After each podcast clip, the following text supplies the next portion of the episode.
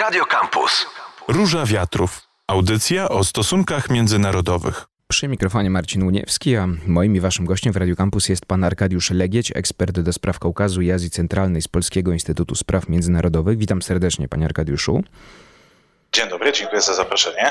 Gdy talibowie zajmowali kolejne prowincje w Afganistanie, a w Kabulu rozpoczęła się ewakuacja najpierw zachodnich ambasad, a później tysięcy ludzi, to Gdzieś w mediach, szczególnie na plan dalszy, zeszła jeszcze jedna skrajnie religijna organizacja działająca w tym kraju, jaką jest Państwo Islamskie prowincji Khorasan, czy też, czy też ISIS-K, czyli K od Khorasan po, po angielsku. Takim też skrótem się e, posługuje.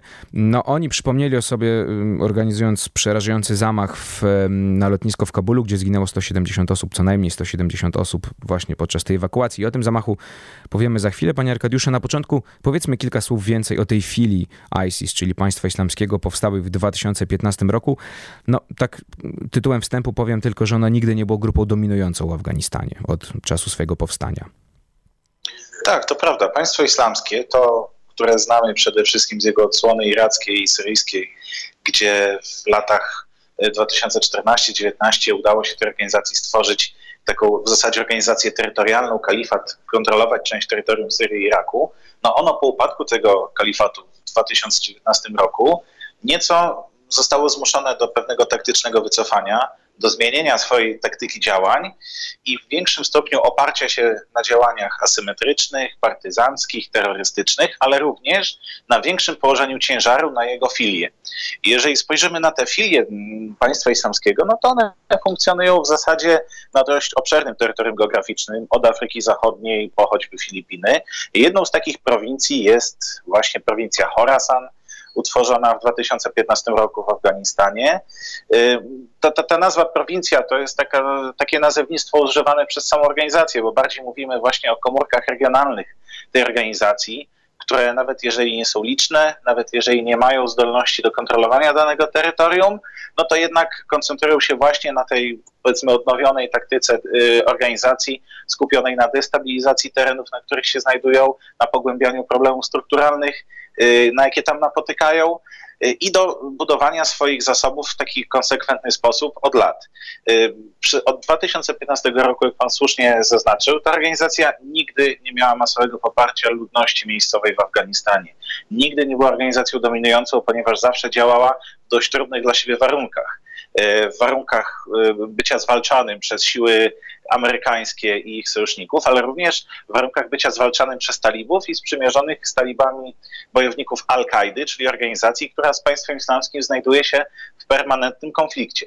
Ta sytuacja trwa do dzisiaj. Państwo islamskie w dalszym ciągu nie dysponuje zasobami, możliwościami, aby w jakiś radykalny sposób móc odmienić rzeczywistość afgańską w takim ujęciu, jak na przykład zrobiła to w Syrii czy w Iraku, ale ryzyko destabilizacji tego kraju i pogłębienia jego problemów w związku z chaosem, jaki w, te, w tej chwili może tam zapanować w związku ze zmianą władzy i destabilizacją tego kraju, no to jest pewna szansa dla tej organizacji na wzmocnienie swoich możliwości oddziaływania. Jakie relacje, bo trochę pan zaczął o tym mówić, e, panie Arkadiuszu, łączyły ISIS-K z talibami? Czy to była rywalizacja? Mimo tego, że obie grupy to jednak radykałowie, czy może czasem współpraca? No na pewno różnią się celami, jakie sobie, jakie sobie stawiają. Zdecydowanie, no tutaj mm, jest więcej różnic niż podobieństw. Talibowie mimo wszystko nie są organizacją terrorystyczną w takim klasycznym tego słowa znaczeniu. Talibowie bardziej są pewnym ruchem narodowym, ruchem regionalnym, którego celem jest sprawowanie władzy w Afganistanie, ruchem, który odwołuje się w swojej strukturze przede wszystkim do wartości pasztuńskich, afgańskich, który nie dąży do, do, do rewolucji dżihadystycznej na świecie. Państwo islamskie z kolei, no oczywiście w przeciwieństwie do Al-Kaidy, bo tutaj jeszcze możemy też sporo mówić o różnicach między państwem islamskim a Al-Kaidą jest organizacją terrorystyczną, w jaki sposób dąży do kontroli nad terytoriami, jeżeli to jest możliwe. I tutaj ten przykład Syrii i Iraku był najbardziej wymierny, no ale w Afganistanie, gdyby mogli, również chętnie stworzyliby tam kalifat, tylko że oni nie ograniczają swoich ambicji do Afganistanu. Oni chcą iść dalej. Oni, ich cele mają bardziej charakter globalny i w przeciwieństwie do talibów, to jest jedna z fundamentalnych różnic, im nie zależy na uznaniu międzynarodowym, na uznaniu regionalnym To, o czym dużo mówimy w tej chwili w przypadku talibów, o tym, że oni wyciągnęli pewne wnioski z błędów z przeszłości, o tym, że oni w jakiś sposób zdają sobie teraz sprawę, że muszą wchodzić w jakieś relacje z sąsiadami, że muszą się układać, ponieważ to jest konieczne do nie tylko przejęcia, ale do utrzymania władzy. Państwo islamskie w przeciwieństwie do nich, ono nie zabiega o uznanie społeczności międzynarodowej. Ono tą społeczność kontestuje. Państwo islamskie możemy w tym względzie scharakteryzować jako taką chyba no, modernistyczną, rewolucyjną, anarchistyczną organizację, która chce mm, obalić cały istniejący porządek i ustanowić go na nowo. I to jest taka dość fundamentalna różnica, która odróżnia talibów od państwa islamskiego. To jest jedną z przyczyn konfliktu między tymi organizacjami. Inną przyczyną jest to, że talibowie wciąż utrzymują taktyczne związki z Al-Kaidą, która jest w permanentnym konflikcie z państwem islamskim od początku jego istnienia, a inną kwestią jest to, że po prostu kiedy dwie organizacje stosujące podobne metody walki, podobne metody osiągania swoich celów, rywalizują o wpływy na tym samym terytorium, no to również staje się to przyczyną konfliktu między nimi. No i dodajmy, że prawda, państwo islamskie zarzuca talibom, no, z, że oni są zbyt mało radykalni, prawda, w tym, co robią. Tak, to prawda. Y, z racji, że Bo talibowie... wydawałoby się, prawda, że obie, obie grupy, tak, no to już jest ta skrajna skrajność, jeśli chodzi o fundamentalizm religijny, no ale właśnie, ISIS twierdzi, że talibowie są za mało radykalni, czy za mało, nie wiem, do, do źródeł islamu powrócili, tak jak oni twierdzą, że powrócili wszystkie nasze zmartwienia dotyczące specyfiki talibów i tego, jak, jak, jacy oni mogą być po tym, gdy opadnie ta maska, na której kreowaniu im w tej chwili zależy w kontaktach ze światem zewnętrznym, te wszystkie obawy są prawdziwe, bo talibowie są ugrupowaniem, które chce sprawować władzę przy wykorzystaniu radykalnej interpretacji prawa islamskiego. I to jest prawda. Tylko często zapominamy przez to o tym, że jeszcze można być bardziej radykalny niż talibowie i taką właśnie organizacją są jest państwo islamskie i jego regionalne filie. Talibowie w jakiś sposób, no, jeżeli miałbym jakoś zobrazować, są w tej chwili w, takim, y, w takiej powiedzmy kanapce. No bo z jednej strony starają się o uznanie sąsiadów, starają się o uznanie międzynarodowe, w związku z czym starają się pokazywać jako ugrupowanie, które nieco złagodziło swo, e, swoje oblicze, które nie będzie tak radykalne, które nie będzie tak prześladowało swoich obywateli, jak robiło to w przeszłości. Tylko, że z drugiej strony to właśnie rodzi obawę e, i, i, i szansę dla państwa islamskiego, że może to wykorzystać poprzez podważanie wiarygodności talibów jako tych, którzy są w stanie w wiarygodny i efektywny sposób wdrażać ideę tej władzy, władzy islamu w każdym aspekcie życia na terytorium Afganistanu. Bojownicy państwa islamskiego używają tych argumentów zarówno do podważania autorytetu talibów jako tej, tej, tej, tej władzy na terenie Afganistanu, ale również jako argumentu do przeciągania zwolenników talibów, czy wręcz bojowników talibów na swoją stronę. I nawet jeżeli na ten moment ma to ograniczony, ograniczoną skalę, no to jest to coś, co na pewno ma miejsce w Afganistanie od lat. E, państwo islamskie stara się przedstawić przede wszystkim jako ta taka najbardziej wiarygodna organizacja starająca się urzeczywistnić ideę kalifatu, właśnie w związku z tym, o czym mówiłem wcześniej, że on, z tego powodu, że państwo islamskie nie chce układać się z tymi regionalnymi szatanami. Państwo islamskie nie chce zabiegać o uznanie Rosji, nie chce zabiegać o uznanie Chin, sąsiadów, tych sekular, sekularystycznych reżimów w regionie. Państwo islamskie chce doprowadzić do rewolucji islamskiej w e, aspekcie globalnym, regionalnym i to odróżnia ich od talibów i to jest ich instrumentem do podważania wiarygodności talibów. Jaki był cel tego zamachu? No oczywiście mm, poza tym, żeby zginęło jak najwięcej ludzi, czy chodziło właśnie o pokrzyżowanie szyku talibom, którzy próbują gdzieś tam z sąsiadami normalizować sytuację i przedstawiać się jako mm, no, rząd Afganistanu, e, nie wiem, zamanifestowanie swojej obecności w jakiś sposób, e, uderzenie też w Amerykanów, no bo przypomnij mi, również 13 amerykańskich żołnierzy e, podczas tego zamachu. Wszystko po trochu. Państwo islamskie oczywiście w jakiejś tam dalszej perspektywie zawsze będzie dążyć do osiągania kontroli nad określonym terytorium. Ale w sytuacji, kiedy nie jest w stanie tego zrobić, ponieważ nie ma ku temu zasobów, możliwości ludzkich, finansowych, organizacyjnych, jakichkolwiek, przechodzi w tą taką fazę, powiedzmy, taktycznego wycofania. I to nie jest pierwszy przypadek, kiedy tego typu taktyka realizowana przez państwo islamskie może być zaobserwowana to jest przede wszystkim wracanie przez tę organizację do korzeni, do taktyki działań z lat 2000, lat 2003-2006, przede wszystkim w Iraku, kiedy tym krajem wstrząsały masowo przeprowadzane samobójcze zabachy bombowe, które podważały autorytet y, wówczas Amerykanów, którzy, którzy prowadzili interwencję w Iraku i odpowiadali za jego bezpieczeństwo, które wzmacniały konflikty religijne, etniczne na terenie tego państwa i które długoterminowo pozwoliły państwu islamskiemu na, odbudowa- na, na, na budowanie swoich zasobów i, i, i, i przejście do kolejnej fazy działań. Z czymś takim, w mojej ocenie, w tej chwili możemy mieć do czynienia w Afganistanie.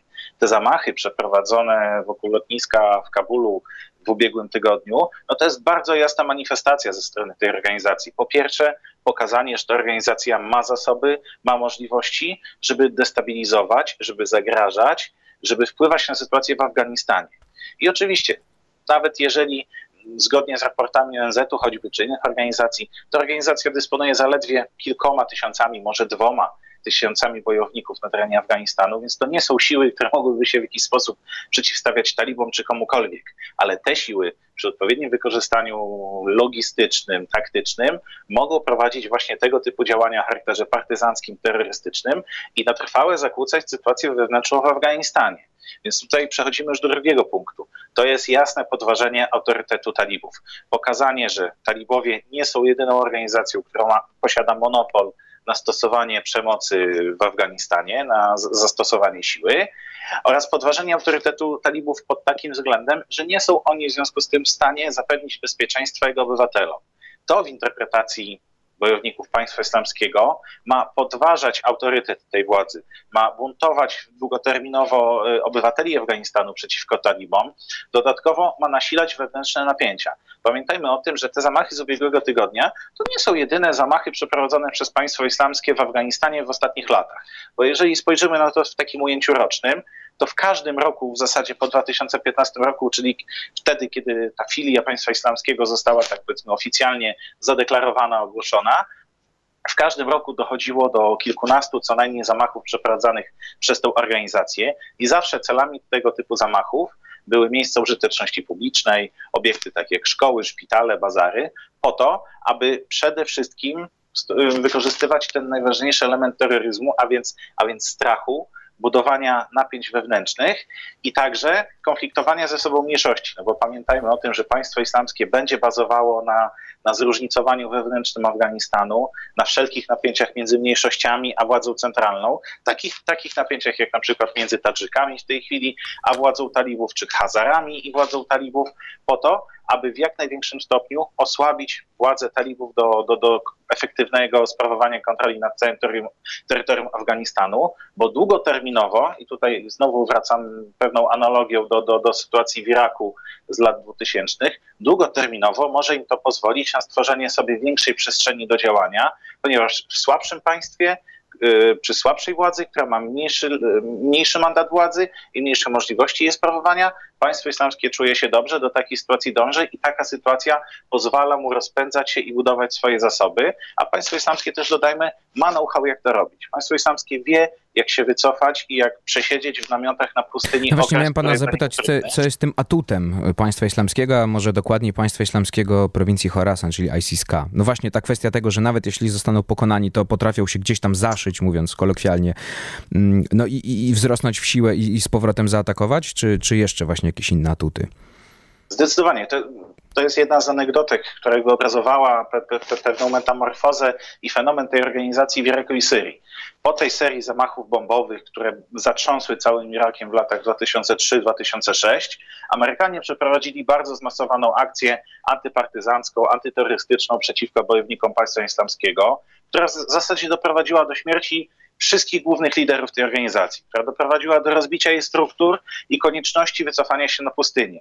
I jak opisują to różne relacje z tamtego czasu, w pewnym momencie jedna z żon jednego z wpływowych y, liderów y, u, ówczesnych tej organizacji w Iraku powiedziała, jakie państwo islamskie, my jesteśmy grupką ludzi w namiotach na pustyni. No a parę lat po tym ta organizacja była w stanie stworzyć kalifat na terenie Iraku i Syrii, jaki dobrze znamy y, w naszej pamięci specjalnie do tego nawiązuję, żeby zobrazować, że ta organizacja bardzo dobrze się czuje w sytuacji, kiedy ona jest tym outsiderem, kiedy to ona musi wykorzystywać działania asymetryczne, kiedy to ona startuje z pozycji e, słabszej, ponieważ to jest dla niej sytuacja kom, komfortowa do, do wywierania presji. Państwo islamskie nie poradziło sobie do końca z, z utrzymaniem kalifatu. Oczywiście tutaj możemy wchodzić już w głębokie dygresje, czy to w ogóle byłoby możliwe, ale nie poradziła sobie w sytuacji, kiedy to ona stała się pewnym liderem na danym terytorium, ale w sytuacji, kiedy to ona musi stać się tym liderem i musi zniszczyć swojego przeciwnika, który, który jest tym kimś większym, silniejszym, no ona w tej sytuacji czuje się bardzo dobrze. A dlaczego? Ponieważ bardzo dobrze zarządza zasobami ludzkimi. Jest w stanie kontrolować i mobilizować swoich zwolenników nie tylko na terytorium Afganistanu, ale na terytorium regionalnym. Pamiętajmy o tym, że szczególnie w przypadku Afganistanu, ja tutaj dostrzegam bardzo poważny potencjał mobilizacji bojowników spoza granic Afganistanu. To, to, że wycofali się Amerykanie, czy to, że w e, państwie panuje e, chaos, czy to, że talibowie e, przejęli władzę, no stwarza warunki dla ISIS, żeby rosnąć w siłę, a może w perspektywie jakiejś dalszej odtworzyć kalifat w takim fizycznym, bo państwo islamskie nie zniknęło, istnieje i w Afryce, i cały czas w Syrii, w Iraku, gdzieś te grupki są, no ale nie mają fizycznie ziemi, tak jak mieli. Czy Afganistan może być tym miejscem, gdzie się kalifat odrodzi tak fizycznie? Państwo islamskie w Afganistanie to na pewno w dalszym ciągu są outsiderzy, którzy, którzy startują z trochę trudnej pozycji, bo w dalszym ciągu będą zwalczani przez talibów, będą zwalczani przez Al-Kaidę, dalej będą celem działań antyterrorystycznych, choćby ta, Stanów Zjednoczonych, przeprowadzanych choćby za pomocą dronów, czy, czy jakichś punktowych operacji, jeżeli będzie taka konieczność. Więc wciąż te warunki dla, dla rozwoju tej organizacji są trudne. Tylko, że obecna sytuacja w Afganistanie no jednak może dawać nadzieję, może dawać szansę, szczególnie z perspektywy bojowników tej organizacji na to, aby przynajmniej próbować w jakiś sposób wzmocnić swoje wpływy w Afganistanie, ponieważ jest wiele pytań dotyczących stabilności tego kraju i efektywności y, nowego rządu tworzonego przez talibów. Naczelne pytanie dotyczy tego, czy talibowie będą w stanie efektywnie sprawować kontrolę nad całym terytorium, tak samo efektywnie jak to władzę obejmowali, i czy talibowie, to, to drugie pytanie, będą w stanie efektywnie zwalczać organizację, która w tej chwili będzie stosować bardzo podobne metody działania jak sami talibowie w czasie, kiedy przy władzy nie byli, a kiedy byli organizacją rebeliancką skupioną gdzieś tam, gdzieś tam w innych regionach Afganistanu. To jest naczelne wyzwanie dla, dla władz Afganistanu i to jest główna szansa dla bojowników państwa islamskiego, którzy mogą mieć dzięki temu nadzieję, że Afganistan może stać się państwem słabym, może stać się państwem zdestabilizowanym, a przy okazji państwem położonym w atrakcyjnym miejscu z perspektywy tej organizacji, w miejscu, gdzie bardzo łatwo można wykorzystać kontakty tej organizacji, sieci rekrutacji, sieci kontaktów z innymi grupami e, w regionie, do tego, aby przeprowadzić mobilizację i, i, i w jakiś sposób wzmocnić swoje wpływy. To, to jeszcze wrócę do tego, o czym mówiliśmy w poprzedniej części. Pamiętajmy o tym, że w trakcie tego dżihadu w Syrii, w Iraku, w trakcie trwania e, i, i, i walki po stronie kalifatu z tego regionu, z Afganistanu i otaczającego go regionu, do Syrii i Iraku pojechało kilka tysięcy bojowników, Ujgurów, muzułmanów z Azji Centralnej, z Rosji, z Pakistanu, również w jakimś tam minimalnym zakresie z Iranu. To wszystko sprawia, że te sieci, nawet jeżeli zostały w ostatnich latach osłabione czy zniszczone, no to nie zostały zniszczone do końca i teraz są ważnym instrumentarium wykorzystywanym przez tę organizację. I ostatnie pytanie w takim razie, mm, e, no właśnie, bo o ile talibowie obiecali Amerykanom w tej umowie, że nie, będą, nie pozwolą, żeby Afganistan był wykorzystywany przez organizacje terrorystyczne, no i oczywiście pytanie, czy będą się w ogóle do tego stosowali, wątpliwe pozostają też ich relacje, znaczy wątpliwości budzą ich relacje z Al-Kaidą, to oni twierdzą, że ich nie mają, mm, wiele wskazuje na to, że jednak mają świetne relacje z Al-Kaidą, no ale nawet gdyby założyć, że talibowie faktycznie nie będą chcieli, żeby Afganistan był mekką terroryzmu międzynarodowego, no to pytanie, co za ISIS nazwiska, panie Arkadiuszu, i pytam to, te, o to w kontekście, no właśnie, nie wiem, Tadżykistanu, Uzbekistanu, może Ujgurów. Czy może tak być, że ta organizacja zacznie teraz, w tym sprzyjającym środowisku, jak jest w Afganistanie, no, rozlewać się na, e, na kraje sąsiednie?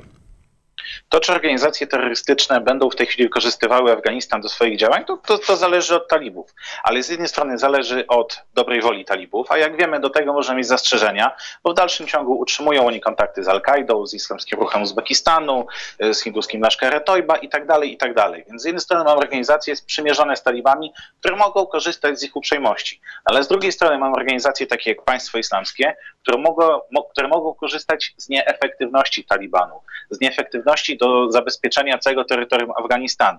Tylko, że w tej percepcji państwa islamskiego, w tej percepcji prowincji Khorasan, mówiąc Khorasan, ona się nie odnosi tylko do Afganistanu. Khorasan jako ta kraina geograficzna, historyczna, no odnosi się również do części Iranu, Pakistanu, Turkmenistanu, Uzbekistanu, Tadżykistanu, co jasno nam pokazuje, że ta organizacja patrzy szerzej. tylko że to patrzenie i efektywność działań tej organizacji poza Afganistanem, no będzie również uzależniona od stabilności tych państw. O ile w przypadku Turkmenistanu i Uzbekistanu na przykład, czy, czy, czy również Iranu, możemy mówić o pewnej efektywności tych państw w zarządzaniu swoimi granicami, w zabezpieczeniu ich, w zwalczaniu organizacji terrorystycznych na swoim terytorium.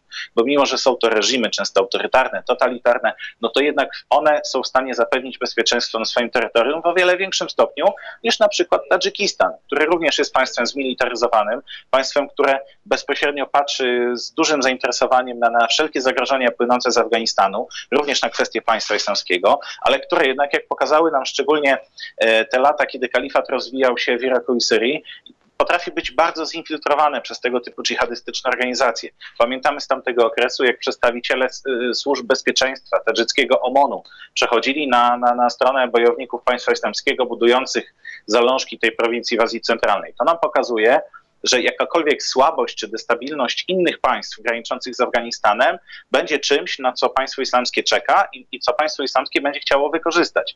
Ale nawet w przypadku silnych państw, takich jak choćby Iran, może państwo islamskie no nie ma warunków do funkcjonowania w tym państwie, nie ma warunków do rozwoju, ale również w ostatnich latach było w stanie przeprowadzać kilka bardzo niebezpiecznych zamachów i w Teheranie i w innych miejscach, co pokazuje, że ta organizacja nawet jeżeli nie jest w stanie efektywnie zarządzać terytorium, to na, tych, to na tym terytorium będzie wykorzystywała ter terror do budowania swojej propagandy, do budowania swojego wizerunku i, tutaj... i do stwarzania warunków rozwoju na przyszłość. Kropkę stawiamy. Arkadiusz Legieć, ekspert do spraw Kaukazu i Azji Centralnej, Polski Instytut Spraw Międzynarodowych był moim i waszym gościem. Bardzo dziękuję panie Arkadiuszu za rozmowę. Dziękuję bardzo. To była Róża Wiatrów, ja się nazywam Marcin Uniewski, a gdybyście chcieli audycji posłuchać jeszcze raz albo nie zdążyliście na całą, to oczywiście podcasty mm, na stronie Róży Wiatrów na Spotify'u mm, są, a także na stronie na Facebooku Róży Wiatrów. E, ten też będzie albo dzisiaj, albo jutro e, wyrzucony. Ja się nazywam Marcin Uniewski, nie wiem czy to już mówiłem, ale tak się nazywam i słyszymy się oczywiście w środę za tydzień. Radio Campus.